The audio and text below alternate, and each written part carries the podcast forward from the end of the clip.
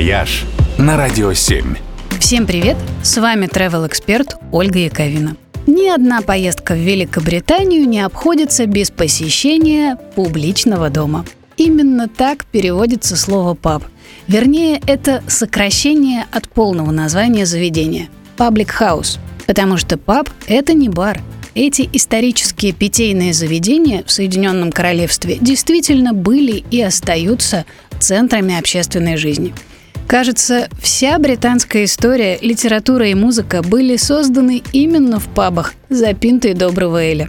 Так что прогулка по пабам здесь – это не безыдейный бар-серфинг. Это самое, что ни на есть культурная программа.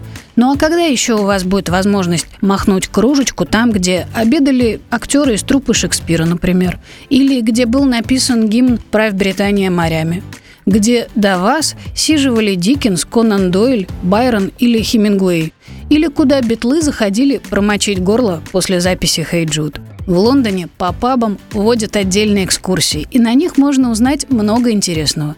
Например, что пабы в Англии появились еще во времена древних римлян и служили для легионеров чем-то вроде походных столовок – что странное название пабов вроде «Барашек или флаг» или «Свинья и корона» им давали потому, что народ не умел читать. И имя у заведения должно было быть такое, чтобы его можно было изобразить на вывеске. А еще такие паб-туры – это отличный лайфхак для тех, кому неловко выпивать в одиночку. Так у тебя сразу появляется компания собутыльников, э, то есть, простите, единомышленников.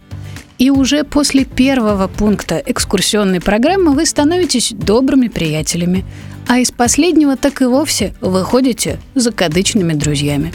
Ну что, пора по пабам? Британские сезоны только на Радио 7.